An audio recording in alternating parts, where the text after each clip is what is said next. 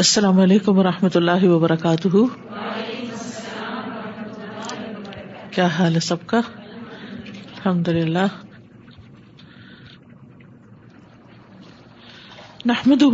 اللہ رسول کریم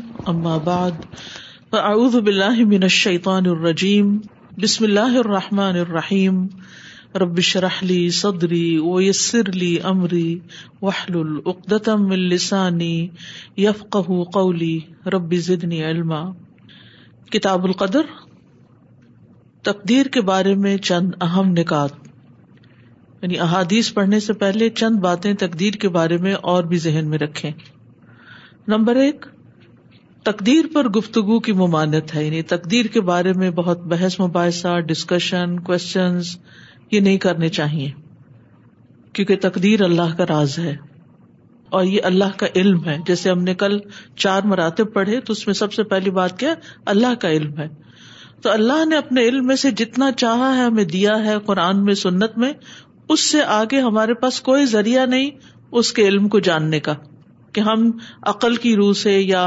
لوگوں کے تجربات اور مشاہدات کے نتیجے میں ہم اللہ کے علم کو پا سکیں لہٰذا جو کچھ اس نے ہمیں بتایا ہے جیسے بتایا ہے اس پر ایمان رکھنا اس کو اپنے طور پر سمجھنا یہ تو ضروری ہے لیکن اس سے آگے ہم کچھ کہہ نہیں سکتے کسی نبی مرسل کے پاس کسی مقرب فرشتے کے پاس بھی اس کا علم نہیں ہے کہ مختلف چیزیں اللہ تعالیٰ نے مختلف طرح سے کیوں کی ہیں نبی صلی اللہ علیہ وسلم نے فرمایا جب میرے صحابہ کا تذکرہ ہونے لگے تو خاموش رہنا کیونکہ صحابہ میں آپس میں اختلافات بھی ہوئے تھے بازوقت ناراضگیاں بھی ہوئی تھیں تو خاموش رہنا یعنی ان کے بارے میں تم اپنے اوپینین مت دینے لگنا جب ستاروں کا ذکر ہونے لگے تو خاموش رہنا یعنی اس بارے میں بھی زیادہ بات نہیں کرنی چاہیے کہ ستاروں کے انسانی زندگی پر کیا اثرات ہوتے ہیں کیونکہ اس بارے میں بھی ہمارا علم محدود ہے اور جب تقدیر کے مسئلے کا ذکر ہونے لگے تو خاموش رہنا خاموش رہنے سے مراد یہ کہ اس میں بہت زیادہ مین میخ نکالنا بحث کرنا اور اپنی مرضی سے اس کا مطلب نکالنا درست نہیں پھر تقدیر کے مسئلے پر بحث نہیں کرنی چاہیے یعنی دوسرا پوائنٹ نمبر ایک یہ تھا خاموش رہے نمبر دو بحث نہ کریں تقدیر کا مسئلہ جو ہے یہ اللہ تعالی کی صفات سے تعلق رکھتا ہے اس پر ایمان لانے کا یہ بھی تقاضا ہے کہ اگر اس کے متعلق کوئی بات سمجھ میں نہ آئے تو بحث اور حجتی نہ کی جائے اللہ سبحان و تعالیٰ کے افعال اور صفات کے بارے میں جب بات کی جائے ادب سے کی جائے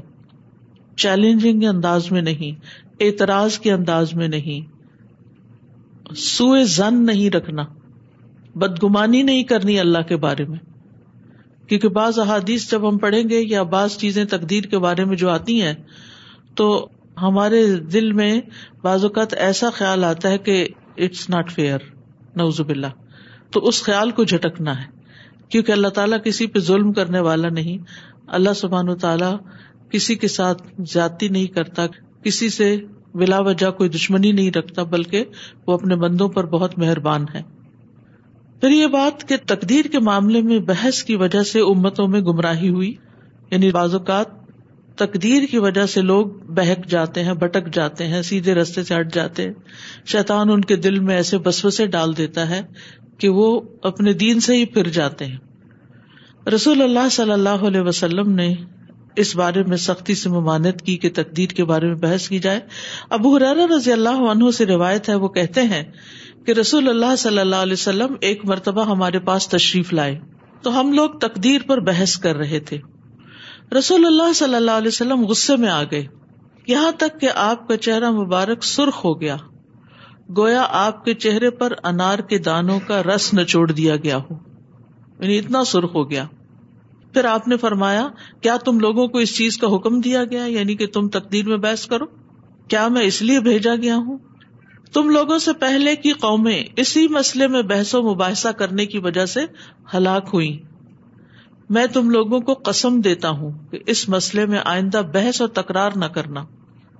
تو پہلی قومیں جو گمراہ ہوئی یعنی ان کے عقیدے میں خرابی آ گئی اس مسئلے پر زیادہ بحث کرنے کی وجہ سے آپس میں جھگڑنے کی وجہ سے اور جب کسی کا عقیدہ ہی خراب ہو جائے تو پھر اس کی تباہی لازم ہو جاتی ہے جب کوئی اللہ کے بارے میں اچھا گمان ہی نہ رکھے جب کوئی اللہ سبحان و تعالیٰ کے احکامات کو چیلنج کرنا شروع کر دے ان پر ناراضگی کا اظہار کرے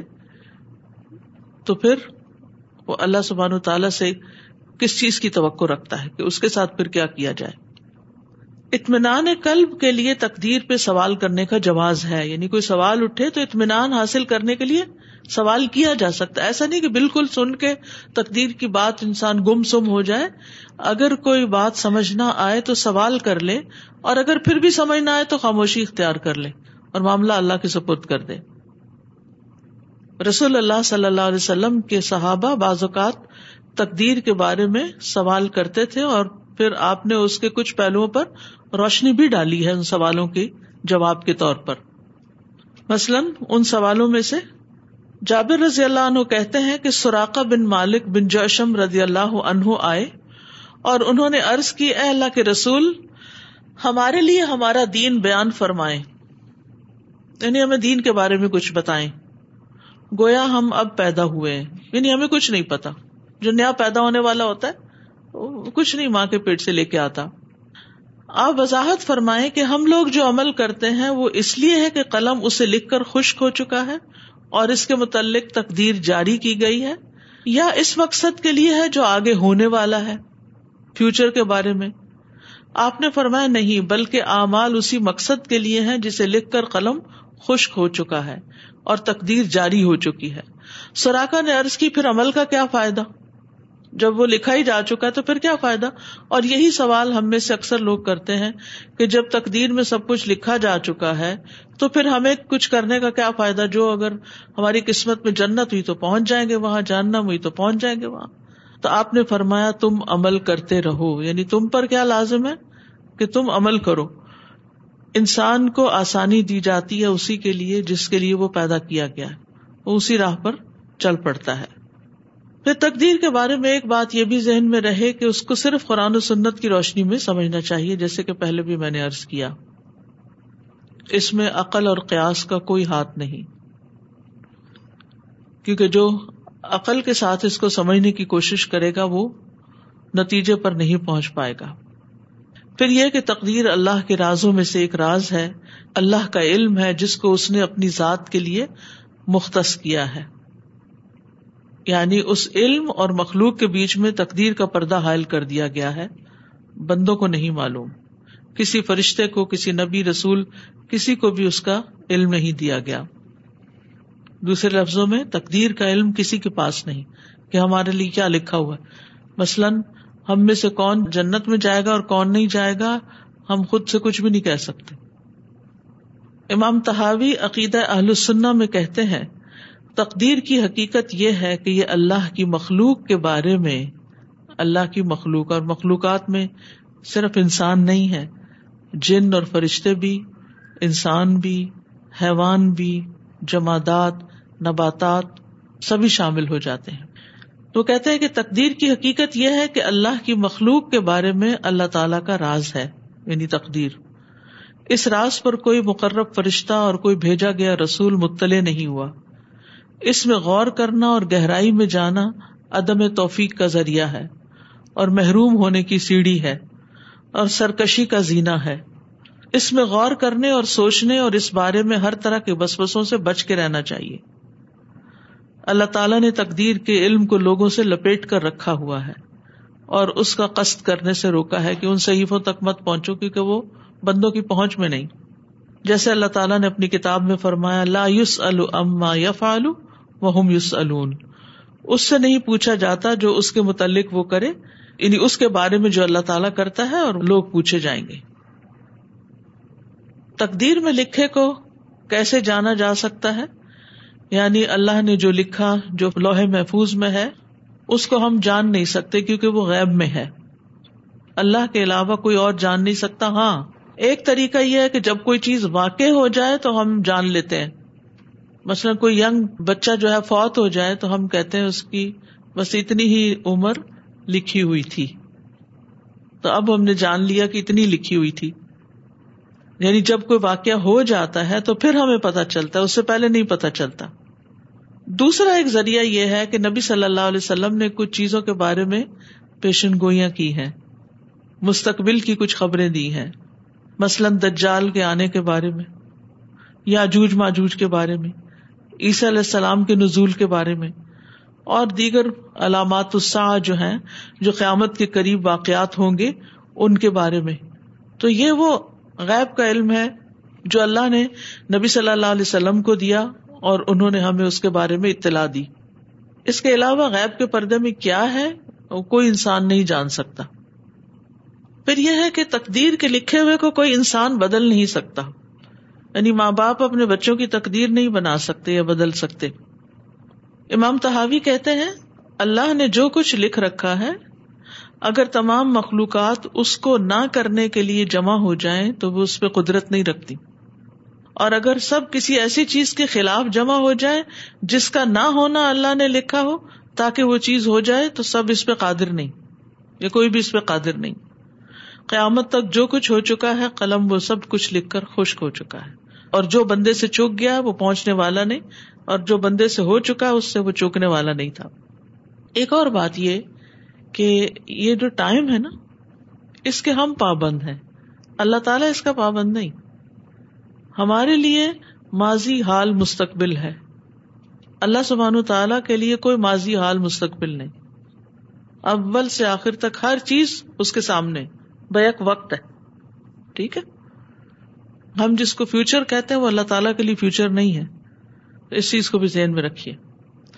پھر ایک اور بات یہ بھی ذہن میں رکھنے کی ہے کہ بندہ نہ مجبور ہے نہ بالکل مختار ہے یعنی بالکل مجبور بھی نہیں اور بالکل آزاد بھی نہیں جیسے علامہ اقبال نے کہا تھا نا سنوبر باغ میں آزاد بھی ہے پابگل بھی ہے انہیں پابندیوں میں رہ کر آزادی کو حاصل تو کر لے یعنی سروبر کا درخت جو ہے وہ باغ میں اوپر کی طرف تو جا رہا ہے آزادی ہے اس کی لیکن پاؤں اس کے بندے میں چل نہیں سکتا تو ہر انسان کی لمٹس ہے کچھ چیزوں میں اس کا اختیار ہے اور کچھ چیزوں میں وہ پابند ہے اسی سے تقدیر مبرم اور غیر مبرم کو بھی ذہن میں رکھیے مبرم جو تبدیل ہو سکتی ہے جیسے دعا وغیرہ سے تبدیلی آتی ہے اور غیر مبرم جس کو تبدیل نہیں ہونا پکی بات ہے بس وہ ویسے ہی رہے گی تقدیر کے معاملے میں جب امت میں اختلاف ہوا تو دو فرقے وجود میں آئے ایک جبریہ اور ایک قدریا جبریہ کہتے انسان مجبور ہے تقدیر ہی کا پابند ہے اس کی اپنی کوئی مرضی نہیں ہر چیز بس وہی ہو رہی ہے جو لکھی ہوئی ہے اور قدریا کہتے ہیں کہ تقدیر کوئی چیز نہیں انسان کلی مختار ہے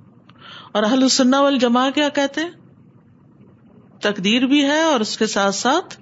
ارادہ بھی ہے انسان کا اختیار بھی ہے ٹھیک ہے پھر یہ کہ گناہ کرنے کے لیے تقدیر کو بہانا نہیں بنانا چاہیے یہ ایمان کے منافی ہے انسان دنیا بنانے کے لیے دن رات کوشش کرتا ہے لیکن آخرت کے لیے تقدیر کا بہانا کر لیتا ہے نیک اعمال بھی تقدیر کا حصہ ہیں لیکن عموماً جب کوئی اچھا کام انسان کرتا ہے تو اپنی طرف نسبت کرتا ہے اور جب کوئی گناہ کرتا ہے تو تقدیر کا بہانا کر دیتا ہے ایک شخص شراب کے گناہ میں پکڑا گیا حضرت عمر کے پاس لایا گیا تو آپ نے اس کے بارے میں کہا کہ اس کو حد لگائی جائے یعنی اس کو سزا دی جائے پنش کیا جائے تو اس نے کہا کہ آپ مجھے کیسے سزا دے سکتے ہیں جبکہ یہ میری تقدیر میں لکھا ہوا تھا تو آپ نے کہا کہ ایک روایت میں آتا ہے کہ اس کی سزا بھی تقدیر میں ہی لکھی ہوئی تھی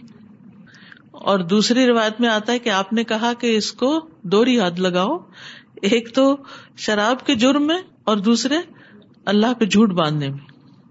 کہ خود گنا کر کے اللہ کے ذمے ڈال دیا کہ اللہ نے میری قسمت میں لکھا کہ میں گنا کروں جبکہ اللہ نے چوائس دی ہے کہ انسان اما شاہ و اما کفورا خا شکر گزار بنے خا نا شکرا بنے تقدیر کے بارے میں اسلاف کے کچھ اقوال ہیں جن سے مزید کچھ وضاحت ہوتی ہے بلال بن ابی بردہ نے محمد بن واسع سے روایت کیا کہ آپ تقدیر اور اللہ کے قزاء و قدر کے فیصلے کے بارے میں کیا کہتے ہیں تو انہوں نے کہا اے امیر اللہ تعالیٰ قیامت کے دن اپنے بندوں سے تقدیر اور قزاء و قدر کے متعلق نہیں پوچھے گا بلکہ اللہ تعالیٰ ان سے ان کے اعمال کے بارے میں پوچھے گا تو فکر اس بات کی نہیں ہونی چاہیے اور اس غم ہم میں نہیں رہنا چاہیے کہ ہماری تقدیر میں کیا لکھا ہوا ہے یہ ہونا چاہیے کہ ہم نے کرنا کیا ہے یعنی نیکی کے کاموں کی طرف رغبت کرے نہ کہ تقدیر کے مسئلے میں الجھا رہے عمر بن عبد العزیز نے حسن بسری کی طرف لکھا کہ اللہ اپنی مخلوق سے وہ حساب نہیں پوچھے گا جو اس نے ان کی تقدیر میں لکھا ہے لیکن اللہ ان سے مطالبہ کرے گا کہ کیا وہ اس چیز سے رکے رہے جس سے اللہ نے ان کو منع کیا اور جس چیز کا انہیں حکم دیا اللہ نے کیا اس پہ انہوں نے عمل کیا آپ اپنے نفس کا محاسبہ اسی چیز میں کریں جس میں آپ کا رب آپ سے محاسبہ کرے گا یعنی جس چیز کے بارے میں رب پوچھے گا اس کی تیاری کریں جو رب نے لکھا ہوا ہے وہ آپ سے نہیں پوچھا جائے گا ایک عرابی سے تقدیر کے بارے میں پوچھا گیا بدو سے اس نے کہا تقدیر میں دیکھنے والا ایسا ہے جیسے سورج کی ٹکیا کو دیکھنے والا وہ اس کی روشنی کو پہچانتا ہے لیکن اس کی مقدار سے واقف نہیں ہے اس کا احاطہ نہیں کر سکتا کہ اس وقت سورج سے کتنے ورلڈ کی انرجی خارج ہو رہی ہے کوئی کچھ نہیں بتا سکتا اندازے ہیں صرف السلام علیکم وعلیکم السلام I didn't really understand the part we said the difference between مشیا and ارادہ ارادہ ارادہ ارادہ I didn't understand the question about difference between ارادہ and Mishi so just to clarify remember that ارادہ Allah is will is of two kinds so when we see ارادہ ارادہ means intention right to will to do something so Allah is will is of two kinds the first kind of ارادہ is مشی مشی means what Allah wills and what Allah decrees to happen meaning he decrees that it should happen so now Mishi is first of all it is called ارادہ کونیا as well why is it called ارادہ کونیا because it is Allah is will pertaining to the creation so when someone is born or someone dies or you know someone is given sustenance someone falls ill the second important thing about Mishi is that it is قدری it is قدری meaning it is decreed so it always occurs So there is no escape for the servant from it. The third thing about Mashi'a is that it includes matters which Allah likes and approves of, and also matters that Allah does not like or does not approve of. So for example, if someone sneezes, we learned that sneezing is something that Allah likes, right? So this is from Allah's Mashi'a. And what He does not like is for example someone commits a sin there only able to commit a sin if اللہ سبحان و تعالا let's them but does Allah like that sin no does Allah like ف set no then the fourth thing about مشی is that it occurs for all servants irrespective of their piety so for example the prophets they suffered illness and likewise we see that tyrants they enjoyed the good things of this world so remember these four things about مشیا okay so just keep مشیا is what Allah wills right so it is called ارادا کونیا because it is his will pertaining to the creation secondly it is قدری so it is decreed it always happens there is no escape thirdly it includes matters which Allah likes and approves of and also matters which Allah does not necessarily like or approve of and fourthly it occurs for all servants irrespective of their piety the second type of ارادہ is محبا so when we see Allah wills wills here this means Allah it meaning he wants it he likes it he loves it and this is also called ارادہ شرعیہ this is also called ارادہ شرعیہ and why is it called ارادہ شرعیہ because this is Allah will pertaining to what he wants his servants to do meaning it is the commands that has given to his servants so for example Allah wants people to believe he wants he likes it when his servants pray when they fast so the first thing about محب is that it is ارادہ شرعیہ the second thing about محبا is that it is not قدری it is not قدری meaning it does not always happen so for example Allah wants his servants to believe he created them for his worship and this is why he sent books and messengers but all people do not worship Allah right he has given choice to his servants and the third thing about محبا is that these are matters which Allah سف ہین او loves he likes them this is why he wants his servants to do them fourth the final thing is this occurs only for those servants who he so for example to purify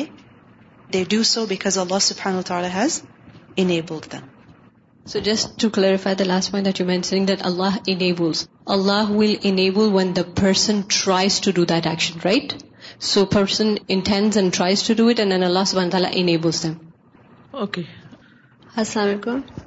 جی یہ تو سمجھ آ گئی کہ جو تقدیر ہے اس پہ آنکھیں بند کر کے اللہ پہ یقین کرنا چاہیے تو میرا حال ہے اصل کنفیوژن تب ہوتی ہے جب ہم لوگوں کے رویوں پہ فوکس کرتے ہیں مثال کے طور پہ کس کو کتنا مال ملتا ہے دولت اولاد اولاد خاص طور پہ جیسے ہی بیٹا پیدا ہوتا ہے تو وہ سمجھا جاتا ہے کہ یہ خوش قسمتی ہے بیٹی ہے تو لوگ خوش نہیں ہوتے اس طرح مبارک بھی نہیں دیتے اور جس کی اولاد نہیں ہے تو اس کو تو اور زیادہ باتیں سنائی جاتی ہیں تو میرا خیال ہے لوگوں کے رویے ہیں جو کنفیوز کرتے ہیں لیکن اگر اللہ پہ ایمان مضبوط ہوگا اور تقدیر پہ تو سکون آئے گا پھر ادروائز کنفیوژن ہے اب ایک بات آپ اپنے ذہن میں رکھیے کہ اللہ سبحان تعالیٰ نے مخلوقات کو پیدا کرنے سے بھی پچاس ہزار سال پہلے ساری پلاننگ کر لی تھی کہ کیا کچھ بنایا جائے گا ابھی زمین آسمان نہیں بنے قلم کو اللہ نے پیدا کیا اور لکھوا لیا سب کچھ جو اس کے علم میں تھا اسے کہا لکھو اب یہ ساری اللہ کی پلاننگ ہے کہ اس طرح آسمان بنیں گے زمین میں کیونکہ تقدیر کا تعلق صرف ہمارے ساتھ نہیں ہے یہ آسمانوں کی بھی تقدیر ہے زمین کی بھی تقدیر ہے جانور کی بھی چڑیا کی پرندے کی چوٹی کی سب کی تقدیر ہے سورج کی بھی تقدیر ہے جنت جہنم یہ ساری چیزیں ان سب کا تعلق ہے تقدیر کے ساتھ تو یہ پیدا کرنے سے پہلے اللہ تعالی کی جو پلاننگ تھی وہ ساری پہ لکھی گئی اس کے بھی پچاس ہزار سال یعنی ہمارے اندازے کے یا ہمارے ٹائم کا جو اندازہ ہے اس کے بعد پھر یہ سب چیزیں اللہ تعالیٰ نے کن کہہ کے پیدا کی اور یہ قرآن میں تخلیق کے بارے میں آپ نے بہت ساری آیات پڑھی ٹھیک ہے اب کیا ایسا نہیں کرنا تھا ہے پیزٹ چیزوں کو بنا دینا چاہیے تھا اللہ تعالیٰ مدبر بھی ہے رب کے تین جو معنی عام طور پہ کیے جاتے ہیں خالق مالک مدبر اور نے وہ خالق بھی ہے وہ ان چیزوں کا مالک بھی ہے اور ان کی پلاننگ بھی وہی کرتا ہے اسی نے کی ہے پھر چونکہ اس کا علم کلی ہے ہر چیز پر محیط ہے تو اس کو یہ پتا تھا کہ کون سی چیز کتنی بننی چاہیے کتنی مقدار میں ہونی چاہیے کل شعی بے مقدار کجا اللہ کل شعی ان قدرا ہر چیز کا ایک اندازہ ایک شیپ ایک رنگ ایک خوشبو ایک ذائقہ وہ کیا کرے گا وہ کیا نہیں کرے گا ساری چیزیں اللہ کے علم میں تھی کہ کیا کیا بنے گا کیسا بنے گا کب تک کے لیے ہوگا اور وہ کیا کیا کرے گا بھی یہ بھی اللہ کو پتا تھا اس سے اللہ تعالیٰ کی پاور کا اندازہ ہوتا ہے اس کی قدرت کا اندازہ ہوتا ہے کہ لئی سا کمسلی ہی شعی اس جیسی کوئی چیز نہیں ہے اب اس کو چھوٹی سی ایک عام زندگی کی مثال سے یہ بات سمجھیں کہ مثلاً آپ کے گھر میں اگر مہمانوں نے آنا ہو تو آپ کیا کرتے ہیں کوئی پلاننگ کرتے ہیں پلاننگ کرتے ہیں نا کہ کتنے لوگوں نے آنا ہے کتنا کھانا پکے گا کیا کیا چیزیں ہوں گی کہاں سوئیں گے کہاں رہیں گے کس وقت اٹھیں گے کس وقت جاگیں گے کہیں سیر کو جانا ہے نہیں جانا اور یہ سب کچھ آپ امیجن بھی کر رہے ہوتے ہیں کہ اب یہ ہوگا پھر یہ ہوگا پھر یہ ہوگا پھر یہ سارا کچھ پھر اس کے بعد یہ ہوتا ہے کہ مہمان آتے ہیں اور پھر ان کی مرضی ہوتی ہے بعض کا کیجول آگے پیچھے ہو جاتا ہے سارا کچھ ہوتا ہے اب ہمارا علم تو ناقص ہے ہم تو صرف امیجن کر سکتے ہیں ساری چیزوں کو کہ ایسے اور ایسے اور ایسے ہوگا لیکن اس زمین پر اللہ نے ایک بہترین کریشن انسان کو پیدا کرنا تھا جن کے لیے سب کچھ بنایا گیا خالا کم ما فلر دی جمیا پھر اس کو پتا ہے کتنے انسانوں نے آنا ہے ان کو کھانے کے لیے کیا چاہیے ان کو زندہ رہنے کے لیے کیا کیا چیزیں چاہیے ان کے اندر کون کون سی خواہشات ہوں گی ان خواہشات کی تکمیل کے لیے کیا کیا چیزیں چاہیے یہ ساری چیزیں اللہ تعالیٰ نے پلاننگ کے ساتھ لکھ دی اور بنائی پھر اور پھر انسان آ کے زمین پر مہمان انسان کیونکہ ہم مہمان ہی کی طرح نا پھر چلے جانا یہاں رہنا تو کوئی نہیں پھر آخری ڈیسٹینیشن پہ پہنچنا جنت یا جانا تو اللہ تعالیٰ کو اپنے کلی علم کی بنا پر یہ پتا تھا کہ کس بندے کو میں کتنا اختیار دوں گا اور اس کا استعمال کیا کرے گا پھر اس نے پیغمبر بھیجے وہ جو ارادہ شریعہ کی ابھی بات ہم نے کی پھر انسان کو اختیار دیا کہ وہ چاہے تو پیغمبروں کی بات مانے چاہے تو نہ مانے اور یہ اللہ کو پہلے سے پتا تھا کس کو پیغمبر کی بات پہنچے گی اور اس پہ کیسے ریئیکٹ کرے گا وہ بھی اللہ نے لکھ دیا ہمیں نہیں پتا ہوتا اس لیے ہمیں مشکل پیش آتی ہے اللہ کو پتا ہے اور وہ اس نے لکھ دیا ہے اس سے مشکل کی تو کوئی بات ہی نہیں اس کے ساتھ ساتھ یہ بات بھی یاد رکھنی چاہیے کہ اللہ تعالیٰ کسی پہ ظلم نہیں کرتا اس نے جو کچھ بنایا انسانوں کی بھلائی کے لیے بنایا انسانوں کے فائدے کے لیے بنایا اور پھر اللہ ہم سے پوچھے گا بھی کہ جو کچھ میں نے تمہیں دیا تھا تم نے کیا کیا اس کا اور پوچھے گا صرف ان چیزوں کے بارے میں جن کا ہمیں علم ہوا اور جن کے بارے میں ہمارے پاس اختیار نہیں جن چیزوں کا ہمیں علم ہی نہیں ہے مثال کے طور پر مچھلیاں سمندر میں مچھلیوں کی تعداد کیا ہے ہم سے قیامت کے دن یہ سوال تھوڑی ہوگا کہ بتاؤ پیسے پہ کوشن میں کتنی مچھلیاں تھیں یہ کوئی ہم سے نہیں پوچھا جائے گا ٹھیک ہے ہم سے تو وہ پوچھا جائے گا جس کا ہمیں پابند کیا جس کی شریعت بھیجی گئی ٹھیک ہے اصل میں تقدیر کا باپ جاننے سے دو چیزیں میں نے سیکھی ہیں ایک تو مجھے اللہ تعالیٰ کی عظمت کا بہت احساس ہوا اس کے علم علم علم پاور ہوتا نا تو کتنا زیادہ ہے اس کا پھر اس کی زبردست پلاننگ اس کے رب ہونے کا پتا چلا تقدیر کے مسئلے کو پڑھ کے مجھے اللہ سبحان و تعالیٰ کی معرفت ہوئی اور دوسرا سارا فوکس اپنے انجام پہ ہو گیا میرا کیا بنے گا اس سارے سین کے اندر میں کہاں ہوں میرے ساتھ کیا ہونے والا ہے کہیں میرے انجام میں نہ کوئی خرابی آ جائے کہ ہمیشہ کے لیے کسی مصیبت میں نہ پڑ جاؤں آپ یقین کریں جس میں پہلی دفعہ میں نے تقدیر کا باپ پڑا تھا میں بہت زیادہ روئی تھی ہچکیاں لے لے لے کے روئی تھی کیونکہ ابھی جو حدیث آ رہی ہے نا بہت ڈرانے والی ہے کہ ایک انسان ساری زندگی نیک امال کرتا ہے اور آخر میں پہ آ کے کوئی ایسے غلط کام کرتا ہے کہ جنت کی وجہ جہنم میں جا پہنچتا ہے تو ہماری دعاؤں میں سب سے بڑی دعا یہ ہونی چاہیے اللہ کا حسن الخاتمہ اللہ میں تجھ سے حسن خاتمہ مانگتی حضرت عمر کہا کرتے تھے اللہ اگر تون نے ہمیں اشکیا میں لکھا بد بختوں میں لکھا تو ہمیں نیک بختوں میں لکھ دے ہمارا انجام اچھا کر دے ہمیں یہ بتایا گیا کہ کوئی چیز تقدیر کو نہیں بدلتی سوائے دعا کے تو ہمیں کس چیز پہ فوکس کرنا چاہیے دعا پہ فوکس کرنا چاہیے بجائے اس کے ہم اعتراضات کرتے رہے اللہ سے ناراض ہوتے رہے میری تقدیر میں یہ کیوں لکھا وہ کیوں لکھا ہم جو اس تقدیر کے مسئلے سے باتیں سمجھ میں آتی ہیں اپنے عمل کے اعتبار سے اس کی فکر کریں کیونکہ آخرت کا انجام جو ہے نا یعنی تقدیر کا تعلق نا اول و آخر سے بھی کہ تخلیق سے پہلے ساری پلاننگ اور سارا علم اللہ کا وہ لکھا گیا جو کل ہم نے مراتب پڑھے تھے یعنی چار مراتب ہے نا اللہ کا علم ہے تقدیر اللہ کا علم ہے پھر اللہ کا علم لکھا ہوا ہے تو اس کے بعد یہ ہے کہ پہلے پلاننگ ہوئی پھر کریشن ہوئی پھر ساری کریشن اب اپنا فنکشن کر رہی ہے پھر اس کی ایک ڈیسٹینیشن ہے پھر اس کا ایک انجام ہے پھر سارے اپنے اپنے انجام کو پہنچیں گے اس انجام میں کوئی جہاں بھی پہنچتا ہے یہ تو ان کا معاملہ ہے نا میں کہاں ہوں گی تو جب تقدیر پر انسان کا ایمان ہو جاتا ہے نا